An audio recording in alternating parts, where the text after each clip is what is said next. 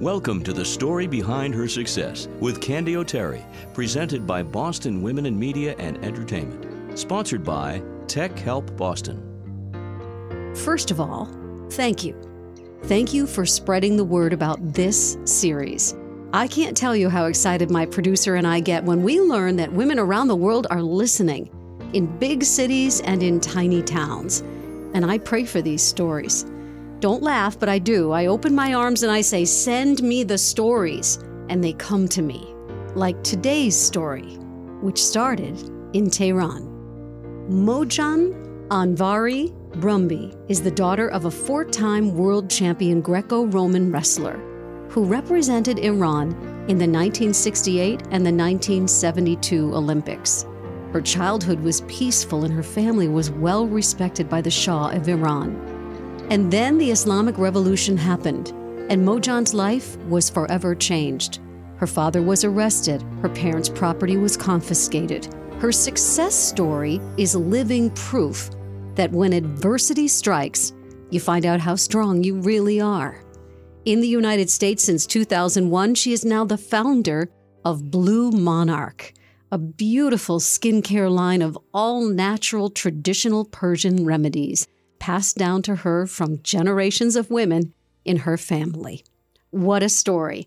Mojgan, welcome to the story behind her success. Hi, Candy. Thank you so much. You for are having so beautiful. Oh my goodness. Let's get the cameras rolling. Look at that gorgeous hair. And of Thank course, your you. skin is just translucent. And we're going to talk a lot about that. But first, we have to go to what we call Candy O's lightning round. I'm going to ask you five questions. And I just need whatever you think of as the answer. Nice, short answers. And this lets people know a little bit about you. You ready? Yes. Name a sport you are really good at. Oh, that's a that's a good question. Greco Roman wrestling? no, absolutely not. No, swimming. Oh, good. You and me both. Okay. Right or left handed? Right-handed. What is your greatest fear? Greatest fear: not being able to move and do things When and where are you most happiest? with my family when everybody's together. Like a big family dinner? Yes. There's a quick response and it gives us a little bit about your personality. So let's dive into the interview. Take me back to your childhood in Iran. Can you do me a favor and paint a picture of the country you remember from your childhood? Beautiful country. People were nice. People were hospitable, kind. My childhood was awesome. I was lucky. All summers we spend in orchards. Grandparents on both sides, they owned orchards. What My- did they grow in the orchard? All sorts of fruits. So I got to taste every fruit off the ah. tree, which tastes totally different than what you buy at the store. Climbing trees, falling off of them, you know, horseback riding. it was beautiful. I got to experience things. No one, no one would say, "Don't do this, don't do that." It was just, "Be careful, don't hurt yourself," which most of the time I did. It, sounds like you were a tomboy. I was. I was. And I always, every time I saw a tree, I imagined what would the view look like from the top. And I cried to climb it. It You must have been very proud of your father. I'm going to guess he was a bit of a national hero. he was. He was. Everybody knew who we were. And wherever we went, we were respected. People loved him because of what he did. He was the reason the flag was recognized in the world in Olympics. It Sounds was- like he was a real trailblazer, huh? he was. a four time champion, world champion, and then he goes to two Olympic Games. Yes. What did he tell you about the Olympic Games and, of course, the 72 Olympics in Munich? That was a very violent experience for the Olympians. that was a tr- terrible one. He was like he said you can't imagine anything like that. And he he always said I can't understand why people can't just live in peace. Just respect each other's beliefs, just live in peace. It was terrifying to him. He talked about it a lot.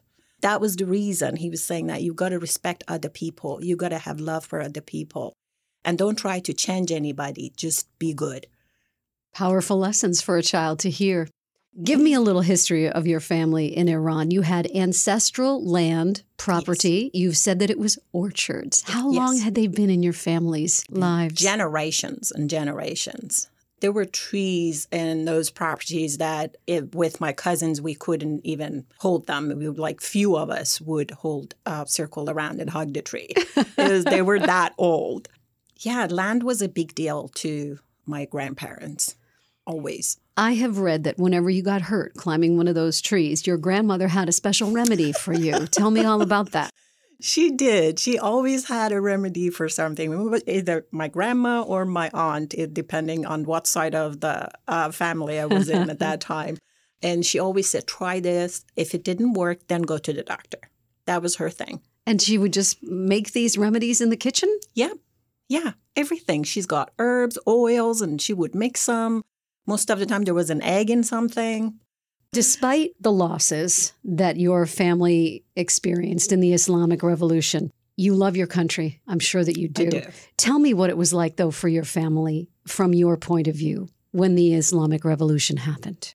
I remember I was a little kid, but I do remember hearing the the gunshot and the sound and the chaos and all that. It was it was scary not knowing what's going to happen to our dad. The sad thing is my dad wasn't a politician or nothing. He was an athlete. He was respected by everybody and Shah respected him because he was an athlete, nothing else. Because my dad had pictures with Shah, they wanted to kill him.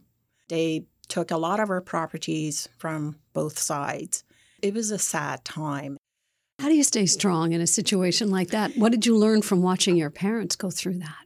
Scary. It was. And I still to this day, I do have that trauma with me. There is no certainty to anything. Anything can change overnight like that. It's scary to have that feeling in the back of your head all the time. Despite these losses, your parents insisted that you go off to school. Yes, it was a big deal. My dad always said, uh, There's no difference between you and your brother. Whatever he can do, you can do. Do not give me the excuse that you're a girl. He didn't like that. So it was awesome growing up like that and, and very empowering. Being, yes, being encouraged. And he didn't like us being shy. He said, every time you're spoken to, you speak. Don't be shy. Come, say hi to everybody and stand up for yourself. If you're being bullied, don't come complain to me. Stand up for yourself. you go off to law school in yes. Tehran and you intern in the Islamic Family Court. And yes. what you saw there changed your life. Yes. Tell me about it. It was painful when I learned that the mother in Islamic law has absolutely no right to her kids. Absolutely no right. She's nothing. These mothers trying to keep their kids, trying to make a good life for their kids. Like, let's say if the husband was a drug addict, she couldn't do anything. She couldn't even take her kids. If she wanted to get divorced, not being beaten up by a junkie and taking everything away from her. It was sad. It was like a big hit to my head that where am I living? What is this? As a woman, Islamic law has no respect. You don't exist. You're the second gender. Growing up before the revolution, women had key roles in everything, women had rights in everything. And then the Islamic revolution came. As a girl, you inherit half of what your brother inherits from your parents because you're half. If you're asked to give testimony, you have to ask another woman to come to testify. So it would count as one testimony compared to a man. Learning all these and seeing that literally, I could do nothing for these women to help them because you were handcuffed by the Islamic law. That was it. Take it or leave it. So, what did you do? Left. Did you have a conversation with your parents, or did they say, you know what, just go, don't make a big fuss about it? how did it all happen? How did you, because I know you got in a little bit of trouble for speaking out. Can we talk about that for a second? Please support our sponsors. They make this show possible. More than 30,000 families and businesses have trusted TechHelpBoston.com since the year 2000. Dave Almazian, president of Tech Help Boston, with the reasons why. It's really about forging a relationship and having a trusting relationship because your technology is very personal to you. It used to be in the old days that things were private. When you're online, nothing is private anymore. And we want to make sure that that information is kept confidential and with somebody that you trust and you feel comfortable with. You can trust Tech Help Boston to keep your computer and systems running right. Call 781 484 1265 or visit techhelpboston.com. That's techhelpboston.com. I did at the school and out on the street. Um, I got arrested a couple of times For doing what? For complaining, for protesting, uh, defending a woman. She was being abused. And it's, um, I get emotional even thinking about being in those situations. I, I don't wish it on anybody. So Were you it was- scared? oh, gosh. Yeah, I was scared. Were you thrown in jail? Yes. And I didn't know what's going to happen to me. That's the thing, because again, Islamic law allows the cop or a prosecutor or whomever to use rape to get confession. So it's allowed. It's by law allowed to rape a female prisoner to get confession out of her. So thank God that didn't happen to me, but imagine how scared I was. Sitting there thinking this could happen at any minute. Yes. So you decide that you're going to leave your country. Yes. Your parents suggest that that's probably a good idea for you to do that. My mom said you can't bring the spring with one flower. So spring never comes with just you trying to make a difference. And my dad, before, you know, what the time that revolution happened, we had cousins that got arrested and put in jail. Actually, one cousin, she's still there. She was 14 years old when she was arrested and put in jail, and she was in prison till she was 20 years old for protesting. She went with her older sister on the street and they got her.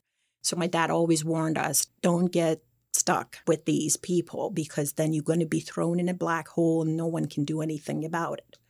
I was lucky because my dad, there were still people who respected and loved my dad, that they were still in the law enforcement. And when my dad went and said, My daughter is in trouble, and they did a favor for him, I was lucky.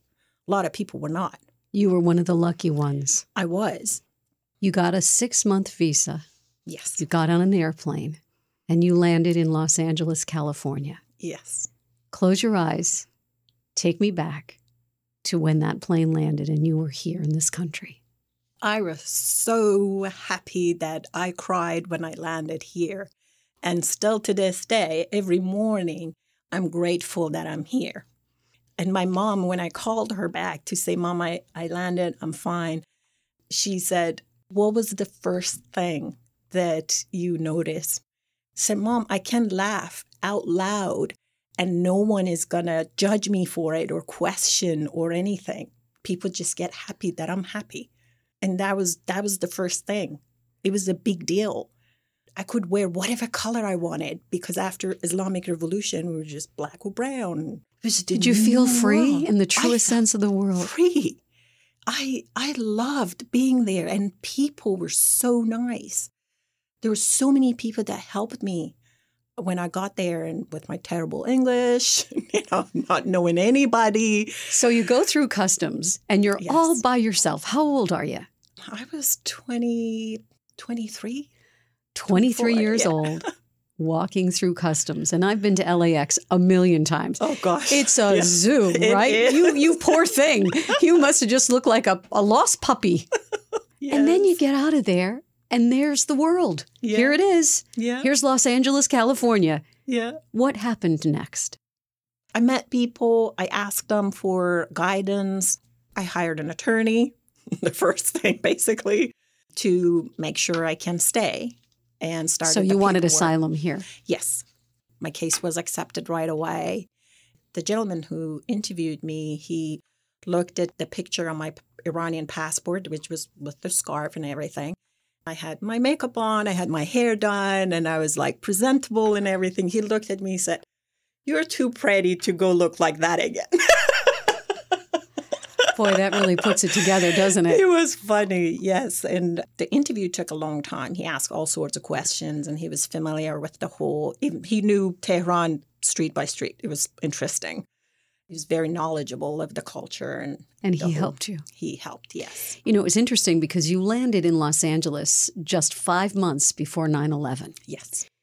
What was your reaction to the attacks on that day? I was heartbroken. And did you experience prejudice by fearful Americans who misunderstood you? Did you ever No. experience anything like that? No, actually, it was interesting that at that time, people were asking me if I was okay. No, I did not experience any prejudice or Good. rudeness or Good. being treated badly at all. I've heard some people have been, but uh, they were concerned if I'm okay. I was sad. I was heartbroken. When you first got to this country by yourself, it was hard to go to sleep every night. You cried. Tell me that story.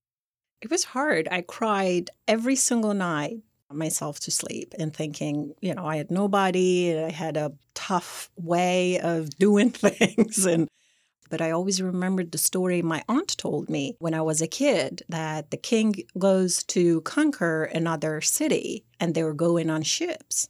Before they get to the shore, the soldiers tell the king that there are a lot of soldiers on the shore. Are you sure you want us to go in? He said, Yes, we're going in. They get their boats to the shore and they get off, and the king orders them to burn all the boats, all the ships. And then how are we going to go back? He said, No one is going back. Burn the boats so the soldiers know there is no way back. They just got to fight, go forward.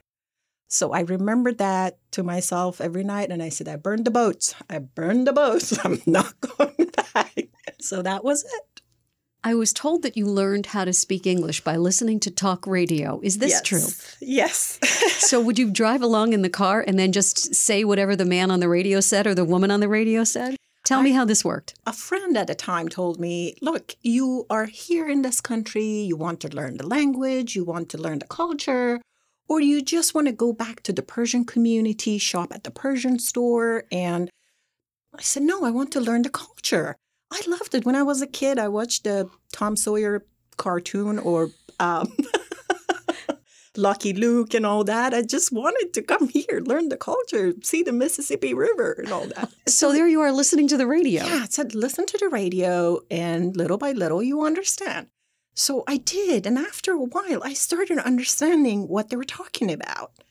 So, you got your start at an insurance uh, company. You were filing papers. You were literally a clerk in the office. Yes, But you rose to become the office administrator. You were running the place. And then you were hired away by Citigroup mm-hmm. to lead their home equity division. yes, How did all this feel for you?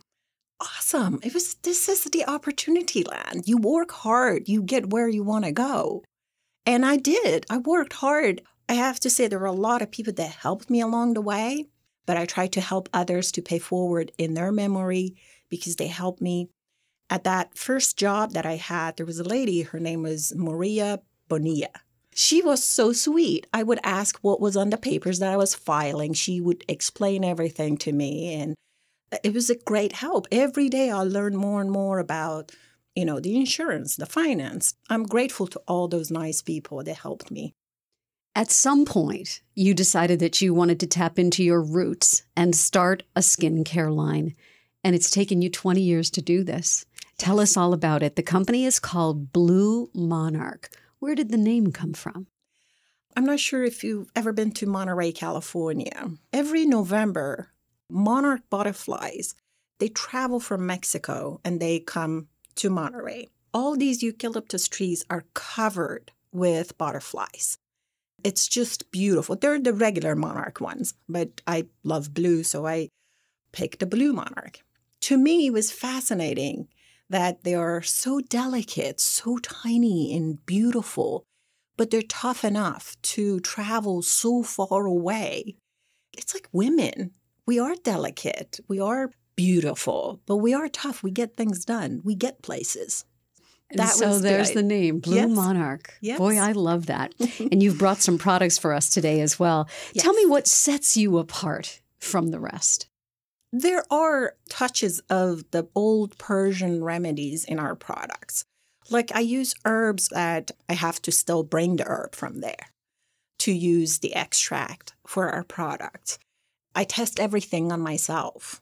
Every single product that we have is tested on me. And it's all organic. Yes, all and no organic. synthetic materials of any kind and no animals hurt. No, No, we do not test on animal. As I said, I'm, it's just you. Yes. it gets tested on me. I give it. To It's to, Mojgan tested. yes, and uh, we are Leaping Bunny certified. As you know, they check every year. They check our products, and we don't use any unnecessary ingredients in our product. There's no fragrance. There's no coloring. Everything you smell is the smell of the extract or the flowers or the herbs that we use in our products.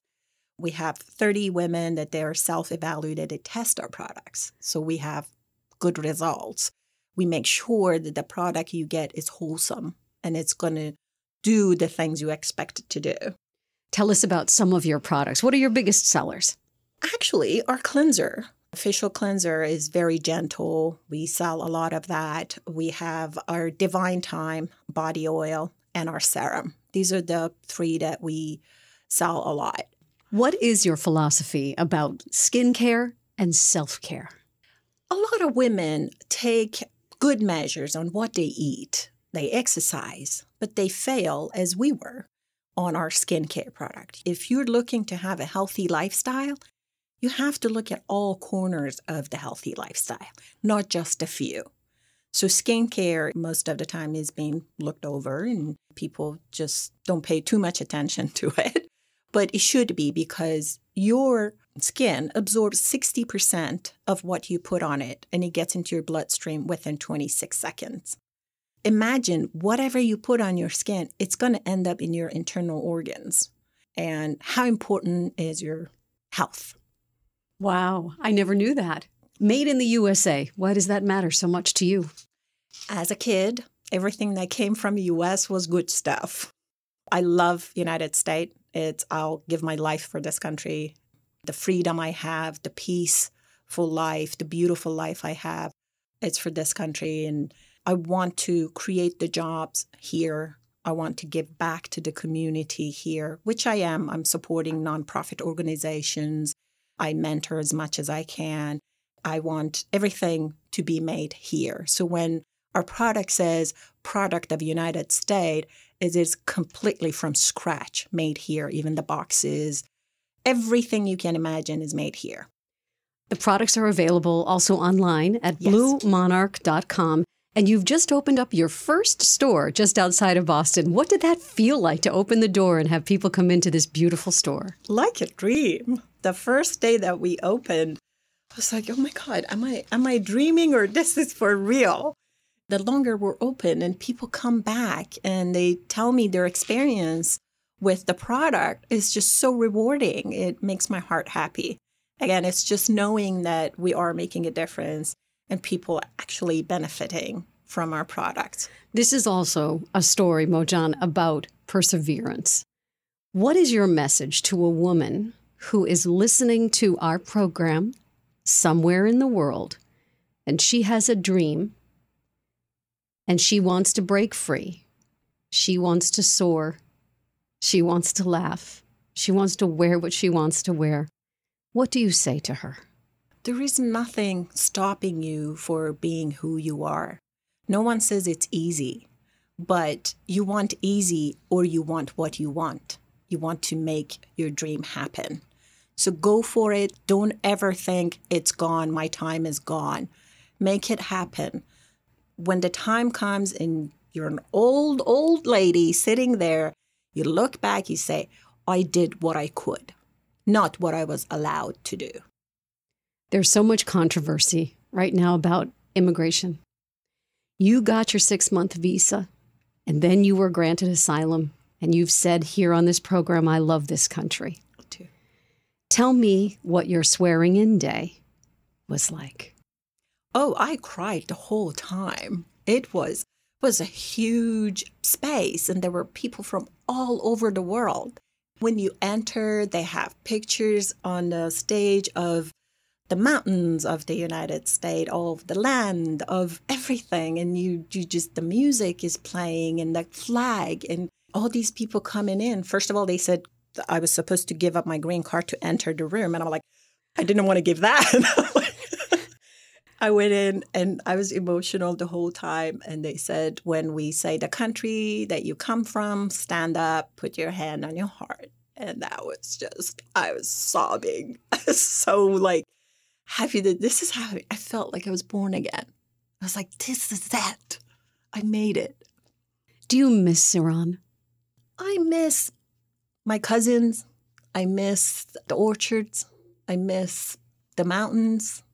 Be honest with you, I don't miss being there because it was terrible and I know it's worse now. Is your land gone now? Um, some still there, but they took a lot, unfortunately. It is what it is. You get up and make it happen again. What's the best advice you have ever received? And can you pass it along to someone listening today? If you want to learn and do, no one can stop you. If you don't, no one can make you. It's all in you. God is in you. Your power is in you. You use it or not. It's your choice. Do not ever blame anything or anybody for you not succeeding. When an obstacle is in your path, how do you get around it? Like a running water. When it hits a boulder, it might get stopped for a little bit, but then it will find a way around it. So there is always a way.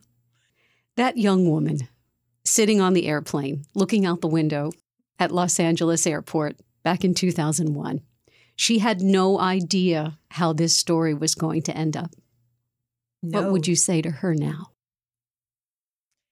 I was hard headed and I'm amazed. I would say, Congratulations, you did it, you hard headed girl. People measure success in different ways, in different chapters of their lives. You're still a very young woman and so beautiful and such a really lovely way about you. Thank you. What does success mean to you right now? To me, success is having the ability to make a difference. And I do have that ability now. I do feel I am very successful. I'm happy with everything I've done. Again, there are things in our lives that I wish I'd done a different way. But again, as a result of all those, I am where I am. I get to help people.